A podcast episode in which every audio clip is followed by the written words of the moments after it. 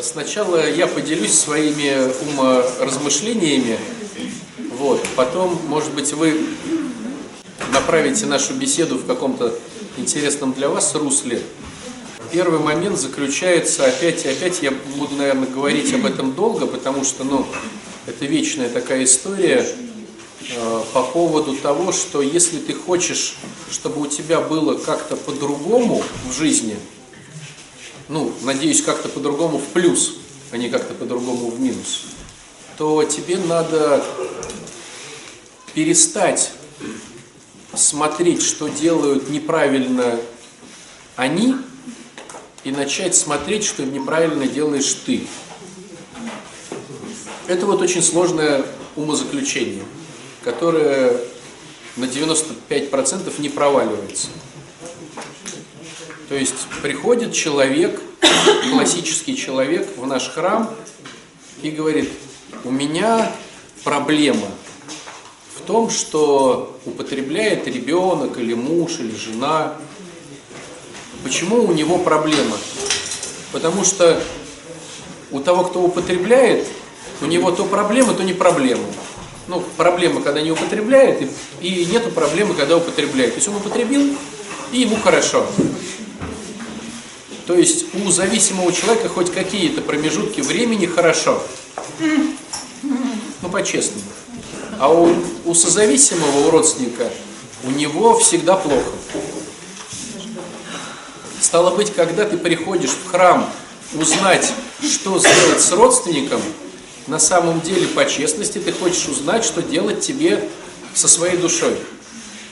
Она же у тебя болит.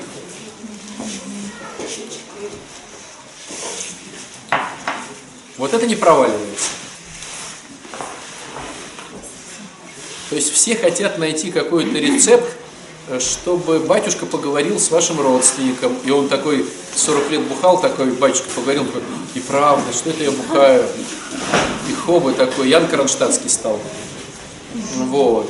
Или чтобы вот дайте какую-то книжку, может быть какую-то мантру, или какой-то заговор, молитовку, иконочку, свечечку, ну, чтобы не употреблял. Но такого не бывает. Сложность вся заключается в том, что мы никак не можем повлиять, это более глобальная мысль, которая вообще почти не проваливается. Мы никак не можем повлиять на других людей, кроме как физически. Ну, мы можем толкнуть, человек улетел никак по-другому ментально мы на него не можем повлиять. Ни психически, ни душевно, ни как-то эмоционально, ну никак. Ни молитвой. Нет, помощь, манипуляция, шантажом на какое-то короткое время можно повлиять. Ну да, но на короткое время, то есть оно все равно не срабатывает. Так вот, но мы бойцы, которые пытаемся повлиять на других людей. Если в этом понимание или у кого-то из присутствующих затык, все ли понимают, что мы не можем никак повлиять на других людей? Ну, технически просто невозможно. Но представьте себе ситуацию, как у человека, у которого нет рук, он думает, как ему руками покушать. Ну, нету рук. Либо наклоняйся сам к еде, либо там проси кого-то. Рук нет. Хорошо. Если допустить ваше молчание, что вы типа в теме, и все это понимаете, тогда я переверну эту же модель, но скажу про то же самое. Если вы не можете ни на кого повлиять, если понимание, что и на вас никто не может повлиять. Или здесь уже затык? Это уже сложность. Смотрите, я тогда скажу первую модель, с которой вроде как была тишина. Никто не может повлиять на другого человека. Стало быть, и этот другой человек, так как вы тоже люди, на вас повлиять не может. Он не может вас обидеть. Он не может вас расстроить. Он не может сделать вашу жизнь хуже. Он, как это так? Давайте заново. Я вернусь к первой модели. Если у тебя понимание, что ты никак не можешь повлиять на другого человека, не можешь сделать ему хуже, не можешь его обидеть, не можешь его рассмешить, не можешь его оскорбить.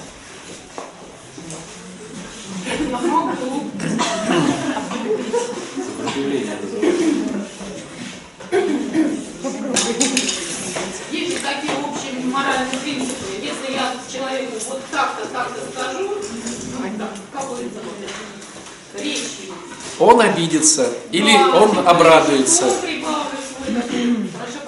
Вот это и называется созависимость. Созависимость – это психиатрия. То есть в психиатрическом диагнозе я понимаю, что я вижу суслика, а суслика нет. То есть я обидел кого-то. Я на все время вот оскорбительные вещи человеку. Конечно, Причем это же представить, самое, что человек должен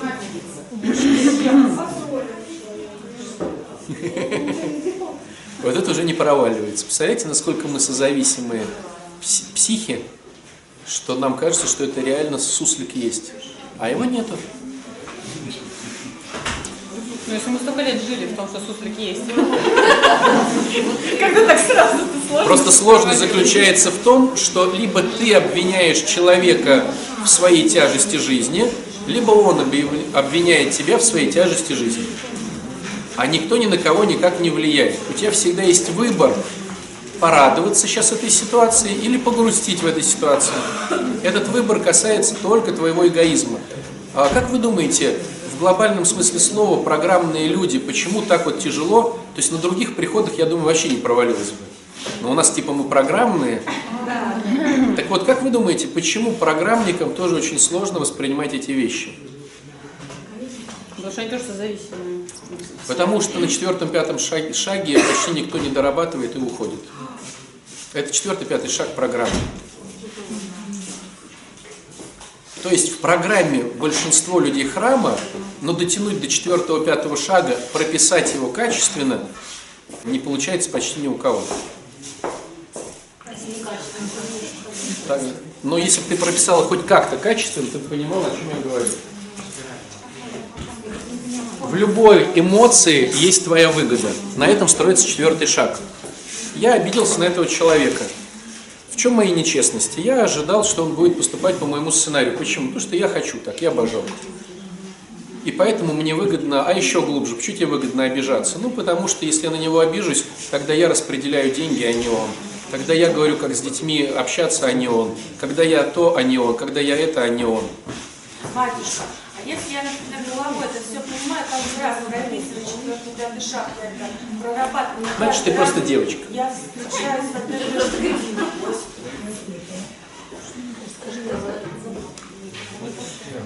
Четвертый шаг говорит нам о том, что, значит, не проваливается просто. Четвертый шаг нам говорит о том, что любая наша эмоция вызвана нашим эгоизмом в данную секунду. То есть нам выгодно в какой-то момент думать одно, и нам выгодно в какой-то момент думать другое. И от этой выгоды рождается эмоция, либо положительная, либо отрицательная. Батюшка, вопрос. Исходя из всего этого, здоровых нет. Мы все эмоционируем, мы все реагируем. За всех говорит. Ну, потому что я еще не видела здорового человека, который бы не эмоционировал, не обижался. Если ему говорят, что суслика нет или он есть, я не знаю. Вопрос не в этом, друзья. Смотрите, смотрите. Вопрос сейчас в чем? Ты ездишь на машине, которая скрипит, кряхтит, и что-то у нее там отваливается. Но ты ездишь по люкам, но обвиняешь производителя. Наша задача увидеть, что ты ездишь по люкам и перестать по ним ездить. Ясно дело, что ты уже машину не сделаешь новенькой. То есть твоя машина, это надо признать как факт, никогда теперь не станет новой. Она всегда будет иметь какие-то дефекты. Но ты уже поездил по люкам очень хорошо. Просто в твоей истории ты ездил по люкам, потому что кто-то открыл эти люки, потому что не было фонарей на дороге, потому что тебя отвлекали пассажиры во время езды, потому что, потому что, потому что. На самом деле ты сам не путевый водитель, И до какого-то момента ты ездил по этим люкам, и машина еще не разваливалась. А если она и разваливалась, ты что делал? Чинил ли ты ее? Ты делал погромче музыку в машине и ехал дальше. А когда уже машина перестала почти ездить, ты пришел сюда. Ну, то есть, ну давайте по-честному. В воскресенье в час дня прийти в наркологическую больницу, так по чесноку на Ваське, ну по-честному, давайте. Ну нормальные люди ходят, даже если в храм, то это храм, это собор, это красивый там хор там. Кто приходит на Ваську в нарколожку в час дня? Ну так. У кого машина уже почти не работает? Или у кого она работает, но он понимает, что он ее тут починил и не хочет дальше. Ну, какие-то истории такие, так ведь, по-честному. Но большинство из нас приходит сюда в надежде, что кто-то виноват, что моя машина сломана. И пока ты не признаешь себе, что ты виновник сломанной машины, и забудешь про них и начнешь э, делать свою машину сам, забудешь эти обвинения, эти претензии, эти обиды и займешься своей машиной сам, ничего не сдвинется с места. Это очень сложно. Но я каждый день, вот каждый день, вот поверьте, вот, я не утрирую сейчас, каждый день я встречаю людей, которые подходят или пишут, или звонят мне и говорят, мой муж, мой сын, моя мать, мой, э, этот самый, кто там еще, э, моя жена, зять в употреблении. Что мне делать, чтобы он не употреблял? А зачем вам надо что-то сделать, чтобы он не употреблял? Тогда моя жизнь станет легче. Ну, это уже как бы уровень, но если с человеком поговорить часик, он до этого дойдет. Тогда моя жизнь станет легче. Потому что обычный человек говорит, тогда его жизнь станет легче. И что вам до этого? Ну как же, я же его люблю, я же все вот про него, его жизнь станет легче. Ну то есть не у всех хватает сил опуститься на этот уровень сказать, мне станет легче. Мне станет легче. И правда вы верите, что если он перестанет бухать, вам станет легче? Конечно.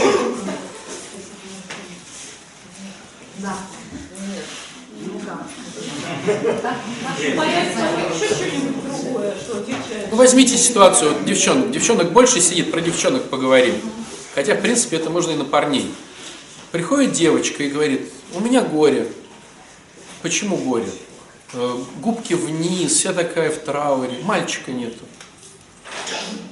И говоришь, ты что, правда думаешь, если будет мальчик, будет счастье? Конечно, конечно, конечно. Проходит время, приходит эта же девочка, губки вниз, вся в трауре. Что такое? Есть мальчик, замуж не берет. Ну, это, жениться не хочет, да? А ты правда думаешь, что если вы распишетесь и повенчаетесь, то все будет обалденно? Да, да, да, да. Думаешь, ну ладно. Проходит время, приходит грустное, да, губки вниз. Что грустное? Детишек нету. А ты реально думаешь, что когда будут дети, ты будешь счастлив? Да, да. Ведь женщина спасается чадородием, я хочу, хочу. Но приползает такое чудовище, простите за выражение, потому что у нее трое детей. Вот, несчастная. У нее муж, венчание, трое детей. И что такая грустная-то? Они меня достали. Вот когда вот они вырастут и разойдутся по семьям, я стану счастливой. Ну, вот они нашли себе кого-то. Ты сразу первая мысль, не для, не для нее, я его рожала. Да? Ну ладно. Нашли они кого-то, у них уже внуки, ну что, ты счастлив, что ли? Если ты не умеешь быть счастливым, эти все внешние обстоятельства вообще никак. И сложность заключается в том, классическая сложность, что когда в семье выздоравливает кто-то, тебе только больнее от этого и хуже. Особенно, когда они начинают по-другому себя вести. Так они, ясно дело, начинают себя вести по-другому, потому что они начинают что-то другое. Все ли понимают, что когда твой родственник начнет выздоравливать, будет больнее, а не счастливее? Почему? Потому что недоверие. Почему? Вот у меня они Потому что есть но это самое, ведут себя по-другому. А у меня недоверие. Не, давайте в глобальном смысле слова. Почему мне тяжелее, когда рядом со мной начинает он все-таки выздоравливать или она?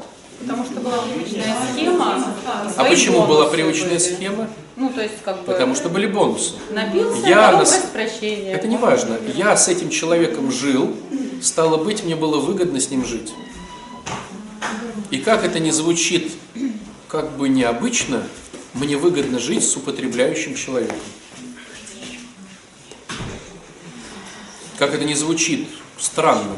Если я с ним живу и не ухожу от него, вот эти все истории, я несу свой крест, Господь терпел и нам велел. Это все вот такая вот э, нечестность.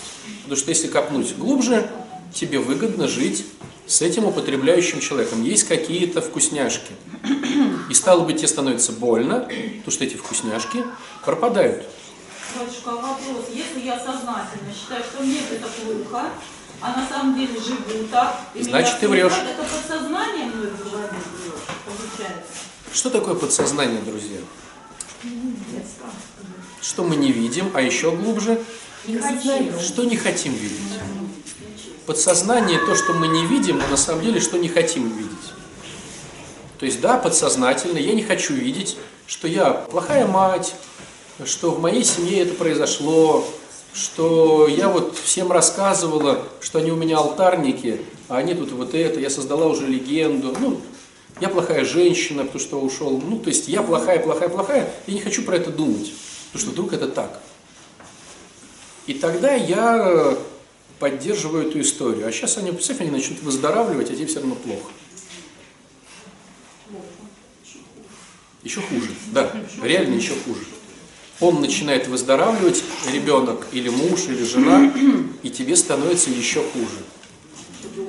И что делает, и что тогда делает выздоравливающий? Он уходит от тебя. 80% пар, где начинает выздоравливать кто-то, машут рукой и уходят из привычной схемы. Либо от родителей, либо от жены, либо от мужа. Почему они уходят? Потому что им с тобой больно. Им всегда было больно. Но сейчас они это видят. Потому что они тоже занялись честностью.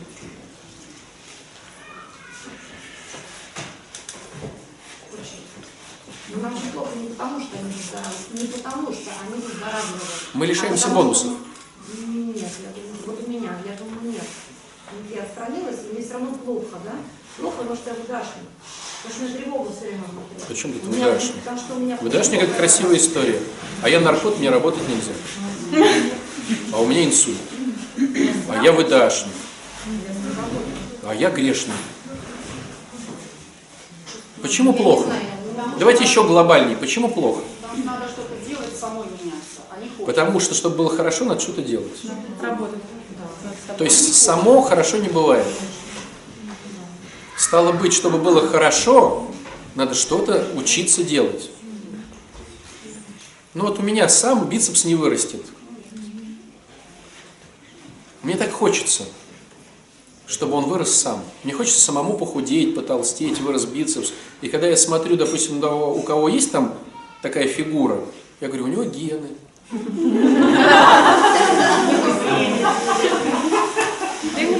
Да ему легко. Он, наверное, химией какой-то, стеро- стероидами. Он, наверное. Поэтому он такой. Почему? Потому что если я вдруг пойму, что он пашет в зале, тогда мне тоже надо пахать в зале. То есть, если он светится и счастливый, то ему легко. Конечно, ему счастливо и, и весело. У него же то-то, а вот у меня то-то. То есть ни финансовая составляющая, ни наличие мужа или жены, ни наличие детей выздоравливающих, не выздоравливающих, зависимых или независимых, никак не относится к твоему внутреннему состоянию. Бабам? А если вот и четвертый шаг прописываешь хорошо, то он никогда не, ну, если уйдет вот эта такая, ну, по отношению к следующим ситуациям вот по жизни. Не, нет, ты будешь просто видеть, что ты сейчас обиделась по- поэтому. Я сейчас на него обиделась, потому что я не хотела заниматься сексом вечером. Ну, то есть не обязательно прописывать всю жизнь, потом оставить. Нет, четвертый шаг потом автоматом становится. В более глубоких темах надо прописывать, а так вот ты идешь, ты обиделся и... Анализ. Ну вот я могу просто своим опытом поделиться. То есть у меня происходит переворот, а потом я понимаю, что я обиделся, перевернул и расслабился. Как бы я это понимаю задним числом. То есть э, я как бы задним числом отслеживаю, что я обиделся, понял, что я лошара, где моя нечестность, э, посмотрел на это с другой стороны, улыбнулся и пошел дальше. И это я вижу задним числом. То есть до автомата доходит. Ну, то есть у меня нет такого, что это я обиделся. Надо бы подумать. Но это просто тренировка. Ну, Ну, Вам-то легко. Каким образом? Я же батюшка. Вот если бы я была батюшкой, я бы- Я тоже обижаюсь, говорю, я понимаю, что это никто не может, и все равно это голову. ну просто почему так происходит у меня? Ко мне приходят люди, и мы с ними разбираем. А так как у всех все одно и то же, получается, мы разбираем, и когда это происходит в других ситуациях, то есть приходит новый человек, я ему сразу могу показать. Но это не работает, потому что пока он сам не понял, он не поймет. Вот приходит человек, у меня горе, сын употребляет. Что можно сразу сказать? Иди на, иди на группы. Не понимает так человек. Причем тут я? Мне некогда. У меня работа, я живу в другом городе, я здорова. Вот вы ему. Можно его на реабилитацию? И если человеку сказать, что, понимаете, даже если он сейчас поедет на реабилитацию и начнет выздоравливать, он вас пошлет. Как так? Конечно, он пошлет ну, нездорового человека, здо- выздоравливающий, сразу же посылает. То есть сидеть обоим с соплями зелеными вроде как комфортно. Когда один начинает тренироваться, нос прокачал, ему идти опять к сопливому, ну, не хочется. Ну так, по-честному. Вот. То есть умная мысль, которая, к сожалению, не опускается в нас почему-то быстро, мы не можем никого обидеть, и нас не может никто обидеть. Мы не можем никого рассмешить, и нас не может никто рассмешить. Мы не можем никому сделать хорошо, и никто не может нам сделать хорошо. Неужели не видели? Ты делаешь человеку хорошо, а если ему невыгодно, он будет все переворачивать и говорить, нет, это не то, это не все. Потому что если вдруг будет хорошо, мне тогда нужно поступиться со своими идеями и что-то тогда для тебя сделать. А я не хочу для тебя что-то делать. Это все, что для меня не делаешь, мне плохо. Ну, понимаете, о чем речь? То есть мы не можем никак повлиять на эмоциональный фон другого человека. Никто другой не может никак повлиять на эмоциональный фон наш. Если мы обижаемся, нам выгодно обидеться. Если мы злимся, нам выгодно злиться. И даже если нас оскорбляют и плюют нам в лицо, если мы обидимся, это будет выгодно, если мы улыбнемся, это будет выгодно. Видимо, какой обидится или улыбнулся. И все это будет выгодно, понимаете? А как нужно, обидеться или улыбнуться? Это все будет выгодно. Ты улыбнулся, это выгода. Ты обиделся, это выгода. Какая это твоя? То есть любой из нас говорит нейтральные по эмоциям слова. Нейтральные. А мы их уже интерпретируем через свою выгоду. Он имел в виду вот это. Почему ты так думаешь? Потому что мне выгодно так думать. Он имел в виду вот это или вот это. Если тебе плюнули в лицо, то тут интерпретации никакой. Не дашь ответа... Но я же рассказывал этот дурацкий этот случай, когда мне в лицо плюнули. Ну, а если тут первая первая реакция дать морду. А вторая реакция, что если он тебя сильнее, ты побоишься дать ему морду. И все. Какие тут интерпретации? Тебя оскорбили, тебя нанесли оскорбление. Тебе выгодно так думать? Ну, тебе плюнули в морду. Чисто физическое действие. Направленное А? А если во время секса? Что такое бывает, батюшка? Слушайте, столько... За свою карьеру я столько наслушался вариантов.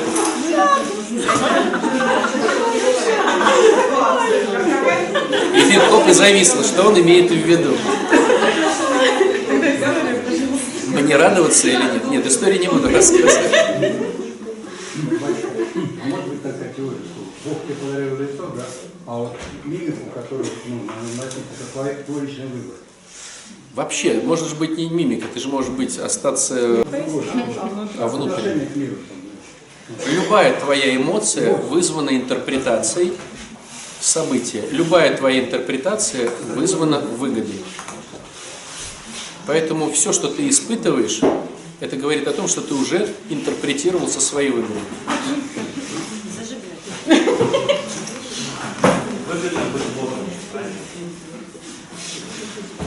Понимаете, почему вы сопротивляетесь этим вещам? Потому что если вдруг я понимаю, если я вдруг допущу мысль, что меня никто не может обидеть, а это моя выгода, а я, допустим, уже 10 лет обижен на тещу. Это что, значит, теща ни при чем? Ну, типа, да. Так что, значит, надо теперь реально копать ей картошку? Ну, типа, да. А у меня же была великая история. Я не копаю картошку не потому, что я лентяй, потому что она сволочь. Я на нее обиделся. Разве нормальные люди так могут поступать? Я ее даже мамой называл. А она взяла и вот траванула мне борщ. Почему траванула? Ну, я почувствовал как себя. Я прям почувствовал, что сглазили. Я вот ел этот борщ, я прям чувствовал, что заговоренный борщ. У меня после этого меня с работы выгнали.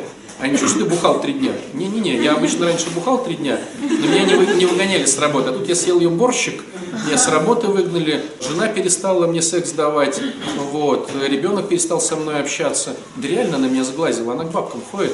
Я как-то увидел иголку, воткнутую в мой глаз э, на, на фотографии. А, ну тогда понятно, конечно, сглазил. Вот. Иди тогда разглазься. Или сгласи ее. И вдруг я понимаю, что это все бред, а я в нем жил 20 лет. Вы представляете, это же надо тогда такую инвентаризацию провести и все переделывать. То есть я с выгодой не общался с этими людьми или общался в таком ключе. Так что же теперь надо менять ключ? Так у меня же, ну, бонусы-то хорошие. На работе вот так вот с начальником. Типа, а у нас маленькая зарплата, я имею право воровать. Тем более он сволочь. И представьте, я воровал, воровал, воровал, а тут вдруг я тут начал понимать, что он вообще, ну, просто мужик. И мое воровство – это просто мое воровство. И оправдания ему нету. Нету оправдания лени, нету оправдания бездействием, нет оправдания обидам. И что тогда? Это тогда девяточку делать для всех, да? Это сейчас прийти и всем вот так вот, типа, простите, извините, еще и деньжата кому-то дать? Да ладно.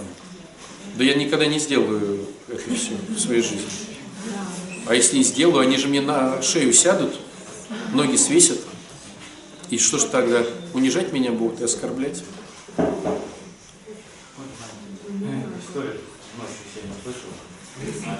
Анонимно. А, Один другому говорит, а, слушай, я сейчас тебя грохну, а потом. Ты будешь нормально, ну. Ну, я чуть каялся в осуждении. Ты, походу, все еще осуждаешь. Наверное. Да как, наверное, ты носишь эту историю с собой. Если ты хорошо, если ты проработал обиду, ты забыл сразу же. Ты понимаешь, что что-то с этим человеком было связано, но ты не помнишь. Я держал квартиру. Психика держит только выгодные истории в голове. А вот ну, я тоже об этом думала, вот по поводу забывать. Ну, у меня, слава богу, неплохая память. И не так Кто тебе это сказал? Возможно, событий. Разве это нормально, если каждую обиду, которую я прорабатываю, пускай я прям буду забывать, как будто не было ничего в голове. Ну как, это получается, как вот у меня пробелы такие. Смотрите, друзья, психика помнит то, что надо, и забывает то, что надо. Если тебе надо забыть, ты забудешь. А если я просто помню, Значит, тебе- значит, тебе была, надо не забыть. Нет. Значит, тебе выгодно. Смотрите, вот смотрите, как, как все устроено в голове. Значит, значит, было невыгодно за- запоминать. Вот смотрите, я начинаю общаться с Катей. Вот я еще ее не знаю. Я только начал с ней общаться. С Катей. И я тут же начинаю записывать ее косяки себе в голову. Я с ней буду улыбаться, обниматься, пойду с ней кофе пить, но косяки буду записывать. Не вовремя пришла, неправильно меня назвала по имени, забыла, что мы говорили, не отдала мне денег. Я не знаю, любые косяки. Но я не буду их показывать, потому что это папочка на черный день. Как только Катя, да, да, да, так устроена психика. Как только Катя скажет мне, ну, допустим, я иду опаздываю, опаздываю, да, прихожу, и Катя говорит, блин, ночью я тебя ждала полчаса. Зачем мне нужна эта папочка? Я говорю, Катюша, та-дам! Я скажу, Катя, стоп, стоп, стоп. Что, сказать тебе, сколько я ждал уже? Третьего числа то-то, а когда мы это, вот то-то. Здесь вообще мне бабки не отдала, ты уж рот-то свой закрой. Вот, и прими то, что я задержался. Но сложность вся в том, что и Катя, общаясь со мной, собирает свою черную папочку мои косяки. И мы их на ветер не выкидываем. Это досье, которое мы шьем на нашу тещеньку, на папу с мамой, на детишек, чтобы в случае чего предъявить. И предъявляем эту карту в рукаве, да, этот туз, когда нужно. То есть это говорит о том, что все наши обиды не забываются, потому что они ждут. Неосознанно. Неосознанности не бывает, бывает нечестность внутренней. А если забываются, потому что вот обиды какие-то, Значит, потому что выгодно, выгодно типа сейчас- в старую схему. Ну, представьте есть- ситуацию, жена живет с мужем. Класс- Классику рассказываю, да, жена живет с мужем. Муж ее ударил или оскорбил. Если она нигде не работает, если она на 100% подвязана на его финансы, если она понимает, что лучше с ним, чем э, на улице, она забудет. Реально забудет. Потому что ей помнить невыгодно, это будет больно. Я понимаю, что меня унижают, а не дай бог она еще придет, где говорят на честность, да, на языке честности, там в храме, на группе, и скажет, ну, это же проституция. Стало быть, ты тогда кто? Проститутка. Почему? Ну, потому что живешь с ним ради денег. Я с ним не ради денег, я ради детей. Давай еще глубже. А если бы у тебя были деньги, ушла бы от него? Конечно. Зачем ты с ним живешь? Но ведь детям нужен отец. Очень сложно сказать, я проститутка.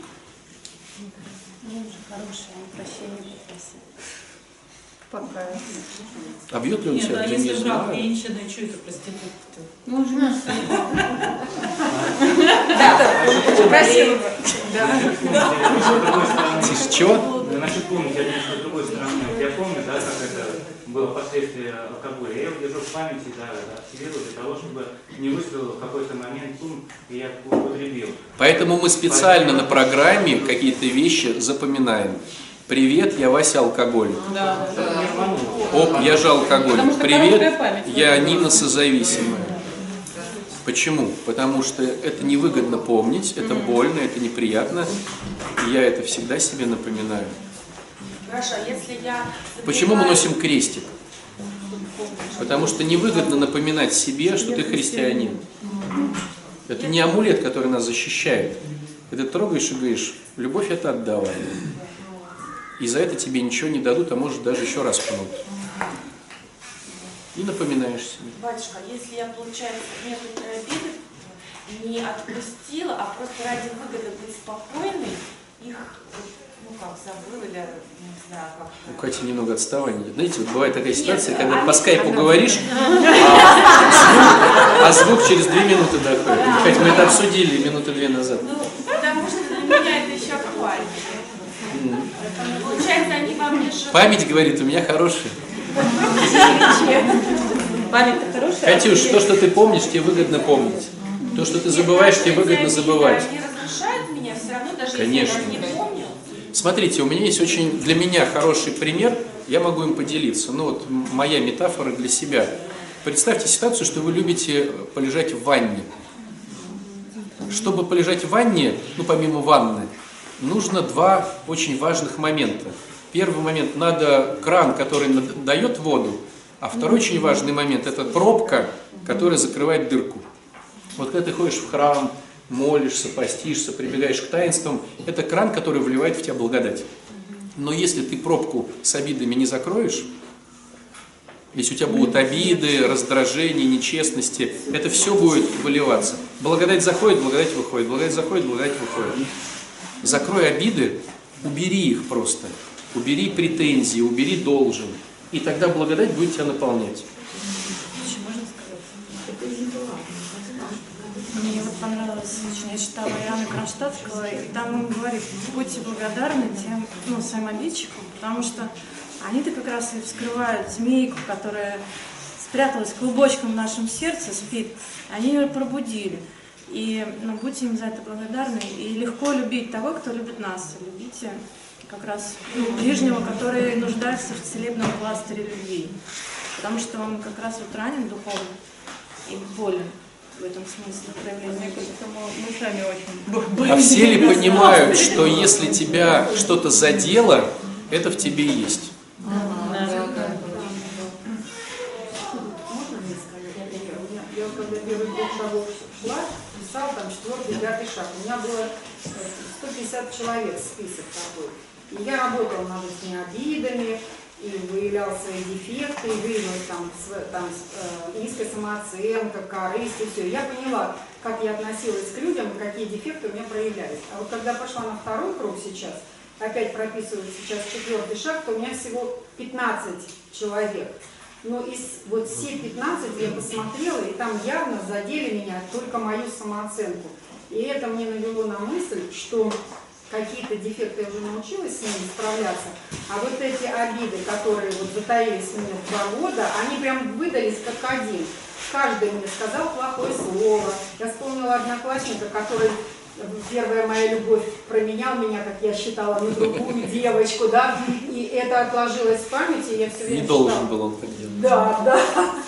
И вот сейчас во втором круге он опять у меня всплыл. Это говорит о том, что это просто моя низкая какая-то самооценка, раз я его вспомнила, эту именно Это обиду. говорит о том, что тебе выгодно на него обижаться. Да, и просто мне теперь надо поработать над Это этим. выгодно обижаться на него, Да. потому что раз он первая любовь, выгодно обижаться на мужиков, а раз Да, выгодно на обижаться на мужиков, мужиков, да, да. выгодно обижаться на Бога.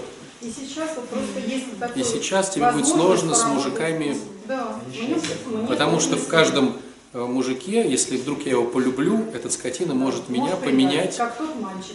предать, изменить. Представляете, как интересно, да? Не проработав этого товарища, Да. целый пласт окажется бездейственным с мужиками. Если корысть как-то она отошла, я понимаю, Подожди, я сейчас мысль. людей. А все ли вы понимаете, что батюшки в храме, спонсоры на группе, они имеют такую дурацкую черту, как врачи, бить туда, где болит. Вот приходишь ты к врачу, и там он говорит, что болит нога? Вот здесь болит нога, не, не здесь. Вот здесь, а, зачем? А, здесь болит, и он начинает, вот, а так сильнее болит, а вот так сильнее болит. Зачем так делает врач? Чтобы понять локацию, да, и поставить диагноз, чтобы его лечить. Поэтому зачем делает так священник, спонсор, психолог? То есть он задевает какие-то вещи, которые... То есть ему надо понять, на что ты обижаешься. Зачем? Да, то есть если ты приходишь к священнику, к спонсору, к психологу, к впереди идущему, любому ментору, как к врачевателю, то тебе надо радоваться, что ты на него обиделась, потому что он поковырял. Сказать спасибо. Это вот то, что да, сейчас Оля говорила. А если ты приходишь, чтобы... Ну, пожалели. я очень часто видел, видел такую картину. Человек приходит подтвердить свою идею. А ведь мой муж ведь козел, ведь ведь правда, и начинает рассказывать в свете козлючести ее мужа, да? Или там, а вот ребенку надо же вот это, и если ты говоришь другой рецепт, на тебя обижаются. И говорят, а, ну, значит, не то. То есть, в храме тебе нужно испытывать обиду от э, духовника, у спонсора тебе надо испытывать обиду. Это те золотые вещи, с которыми ты можешь работать. Раз ты обиделся, значит тебе было больно, значит в этом есть что-то. Потому что худому человеку, если ему скажут, что он это самый жердяй, он не поймет даже. А жердяю, если скажешь, что он жердяй, он обидится. А знаете, кто еще обижается на жердяя? Тот, кто похудел, но еще так на плаву, еще так плохо держится. То есть он вроде как похудел, но может потолстеть в любой момент. Он говорит, да, фу, там жердяй. И он такой, я не жердяй, это вы жердяи. Или есть другая обратная реакция. Меня раздражают жердяи. То есть, вот, когда приходит человек худой и говорит, что его раздражают жердяи, сразу можно, как волшебнику, сказать, ты недавно похудел? Тебе тяжело это сдерживать? Конечно, я вот недавно похудел, это примерно год-два, и человек находится в тренировке, он следит за питанием, он ходит в спортзал, и его очень раздражают жирные люди. Потому что, потому что он и боится потолстеть. То есть это есть в тебе, с этим можно работать. Поэтому первый момент, который надо сегодня вытащить, я почему опять эту тему поднял, потому что ну, она у всех. Никто не может тебя обидеть. И никто не может сделать тебя счастливым, кроме тебя. Никто не может тебя рассмешить. Если тебе выгодно не смеяться, ты прям будешь говорить, не смешно. Вам выгодно смеяться. А я бы сказал, представьте, сейчас такая договоренность, сколько ты не посмеешься, за каждый смешок с тысячи рублей. Ты такая сразу.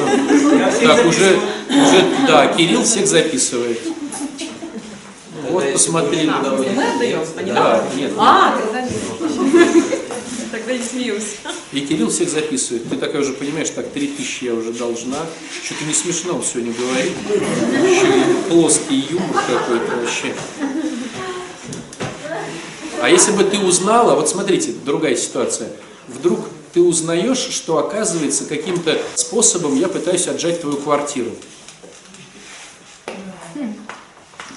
Вот я говорю те же слова, но сидишь ты и знаешь, что я где-то там, то есть вы, вышли бумаги, что отец Александр отжимает твою жилплощадь. Такая, вы не знаете, какой это страшный человек. Что вы смеетесь над его шутками? Вы что думаете, это смешно? Он же вам мозги запудривает. Кстати, Понимаете? История, как жалуются на, на церковь, потому что люди жертвуют свои блага. Ой, если кому-то хочется пожертвовать блага, вы имеете в виду, я не стесняюсь. Я могу дать свой WhatsApp мобильный, то есть прям пишите, э, квартира, машина. Ну, я проработал эту тему, мне не стыдно. Но сейчас история какая? Если вдруг тебе невыгодно, ты будешь сидеть и обалдевать. Я встречаюсь с твоим мужем. Допустим, представить, да? Напряглась сразу. Да, или я встречаюсь там у кого-то из парней с его женой. И вот он сидит и напрягается. Сидит и напрягается. Ему не смешно. Почему? Потому что невыгодно. Все от выгоды, все от внутренней корысти. Есть корысть положительная, положительные эмоции, положительные интерпретации. Есть корысть отрицательная. Все идет отрицательное. То есть, как только ты испытываешь эмоции, ты можешь сразу понять, что тебе это выгодно. И можешь ради игры в это играть. Типа, что это я ржу как лошадь? Чик-чик-чик. Что это я грущу? Чик-чик-чик. Ну, понятно, что это как бы не совсем здоровая история, постоянно себя анализировать. Есть дело, программа дает возможность постоянно находить свои выгоды, бонусы, честности, но это не гарантия... Потом с этим надо что-то сделать. Да, это не гарантия того, что я вдруг стану вот как Не-не-не, смотрите, это только первый я шаг. от обид, я всю жизнь буду с этим Нет. Смотрите, первый шаг сделать диагностику своей машины. Вот мы сегодня потратили целый час на то, чтобы показать инструменты диагностики себя. А потом надо с этим что-то делать. То есть, оказывается, мое правое колесо постоянно отваливается, потому что около парковки есть открытый люк, и мне нравится вот так немножечко разогнаться и так чук-чук, вот, вот это сделать. Мне нравится вот эта вот история. Тебе говорят, так у тебя же колесо отваливается. Ну да, но зато такой вот щелк-щелк, такая вот. И вот задача сначала сделать инвентаризацию, да, четвертый шаг, бесстрастно, как там это, да, все забываю, бесстрашно и и не предубежденно. Ну, короче. А потом-то с этим надо что-то делать. То есть я понимаю, что на тещу я обижаюсь, потому что на самом деле я не хочу делать ремонт в ее комнате. Я это понял. И все. А теперь либо я дальше обижаюсь, но зато уже понимаю. Помните эту историю, да? Может быть, вы и будете бухать, но праздник мы вам испортим. Это задача программы, испортить тебе праздник, дальше бухать. Ну и задача храма, испортить тебе праздник, дальше грешить. Может, ты и будешь курить, но ты будешь понимать, что это грех, что ты это отходишь от Бога, что это нехорошо. То есть задача всех нас испортить твой праздник. Греха, ну скажем так. Так вот, а задача номер два – с этим что-то делать.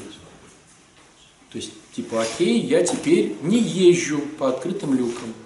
Я теперь делаю ремонт тещи или не делаю ремонт тещи. Но здесь уже начинается честность. Ты приходишь к ней и говоришь, теща, давай так. Я понял, что ты в моей голове сволочь, потому что я не хочу делать тебе ремонт. Хотя ты нормальная тетка. Давай так, ты в моей голове и дальше будешь нормальной теткой, но я официально заявляю, ремонт тебе делать не буду.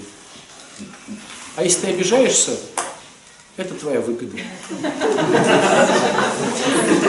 Понятно, что теща подумает, что ты связался не с теми людьми. Но зато ты честно сказал, я не делаю твой ремонт, потому что не хочу его делать. Почему не хочу? Я не хочу перед тобой оправдываться. Я не хочу делать тебе ремонт. Просто имею в виду, что я его делать не буду, но к тебе буду относиться хорошо. Она скажет, а в чем тогда бонус мне к тебе относиться хорошо, если ты не делаешь мне ремонт? Ну, не знаю, побудь в этом. Может, найдешь какие-то бонусы. Но зато это будет честно. Я обижаюсь на тебя, потому что я тебе не отдал денег 10 лет назад, не знаю, как их конвертировать теперь в современную валюту, и вообще не хочу это делать. Поэтому ты в моей голове плохой. Поэтому ты в моей голове плохой. Но отдавать тебе деньги не хочу. Ну, не, вот это не, еще не мой уровень. Но ты в моей голове оказывается нормальный, просто я тебе должен денег, я это вспомнил, и пока не готов. Вот готов принести 100 рублей. Помните, да, очень важное правило в программе, не надо сразу же возвращать долги, то есть, ну, не надо себя убивать тоже. То есть распределил сумму и потихонечку носишь. Но если есть, конечно, возможность, то отнеси. Но если нет возможности, не надо вгонять себя в низкую самооценку, что ты не можешь компенсировать. Потому что ты все равно на самом деле не компенсируешь. Есть такая хорошая, ну как бы притча, я не знаю, метафора. Вот если ты берешь э, лист бумаги, смял его один раз, а потом даже если ты его утюгом будешь проходить, Все равно он все равно смятый. То есть людям нанесенная травма, она все равно остается у них. Поэтому ты можешь, конечно, компенсировать, там, деньги отдавать, но в принципе, по большому счету, ты не, не разровняешь. Ложечки остались, а осадок, ну, вернее, ложки нашлись, а остаток Если остался. больше денег, ну, в плане долгов, больше денег все-таки должен был, ну, чтобы как-то... Осадок останется. Они все равно считают, что ты должен. Если нет осадка. Даже если больше того. Все эгоисты. Не, ну если ты, конечно, допустим, должен был, ну, образно говоря, «Жигули» в тот момент, а ты приносишь там 5 миллионов за хорошую, там, ну, за крузак 200, да? Но я думаю, что эгоизм этих людей все равно скажет, что ты сволочь последняя, хотя и сделал правильные вещи.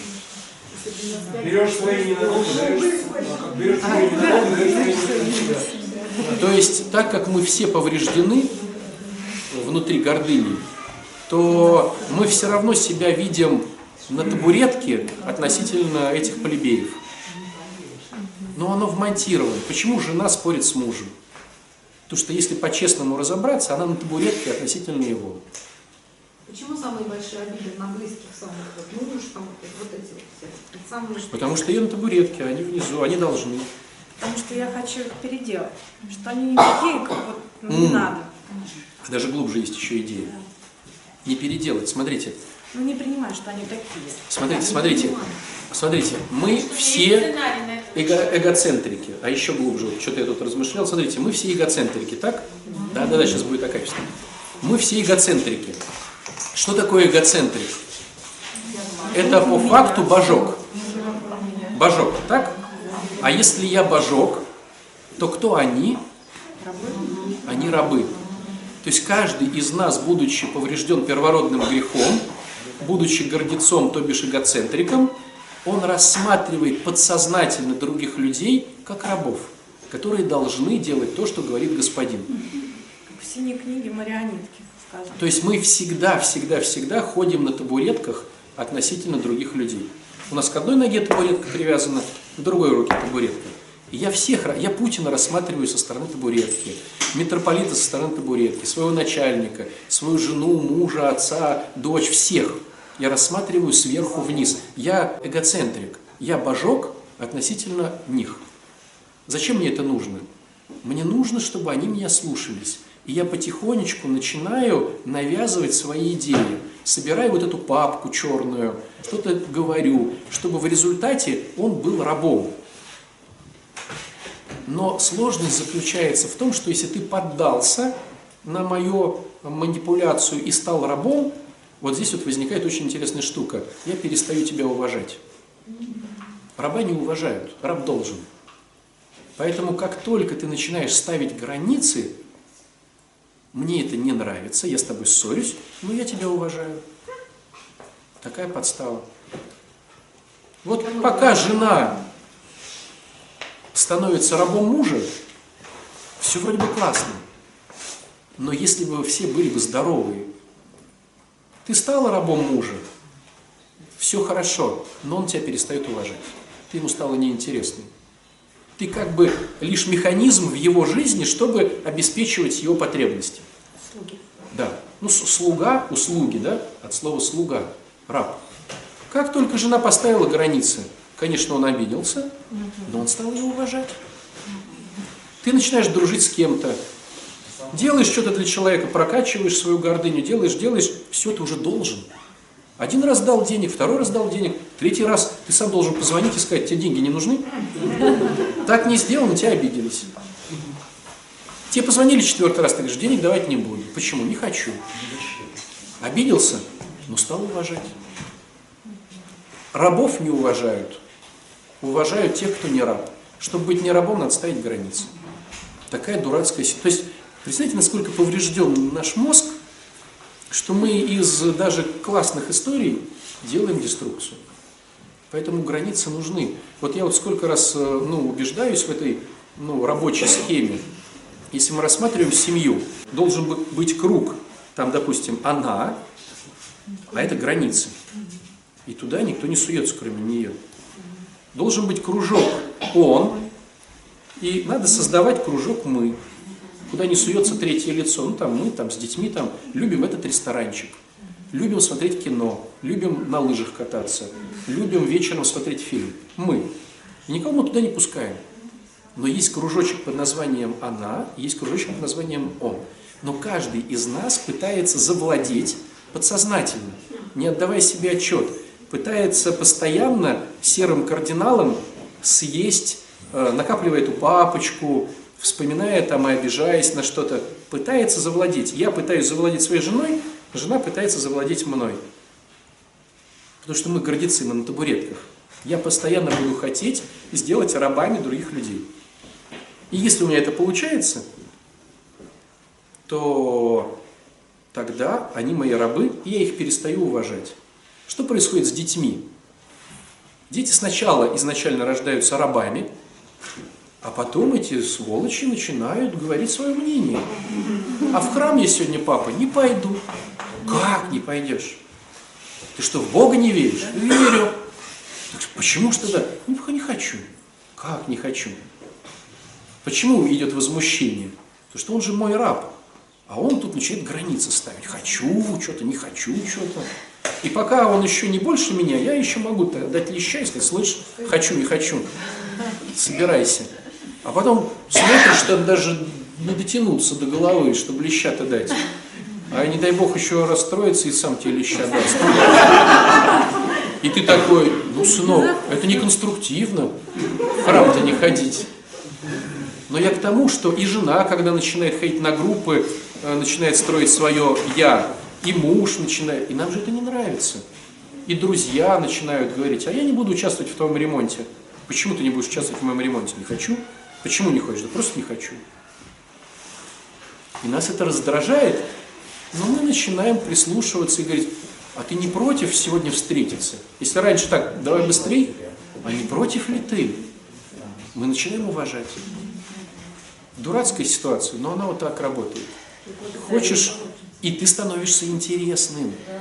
Потому что он идет и думает, как надо правильно спросить, чтобы со мной пошли. То есть он начинает уже думать. Если раньше, так, быстро собирайся, тут уже, как бы спросить? И тебя начинают уважать, твое мнение начинают прислушиваться, и хоть и обижаются, но начинают строить с тобой отношения. Потому что ты построил границы. И казалось бы, ну как в семье строить границы? Это же семья, одно целое. Ну блин, мы настолько повреждены, не строишь границы, тебя не уважают. Построил границы, ты становишься интересный для мужчины, и тебя уважают.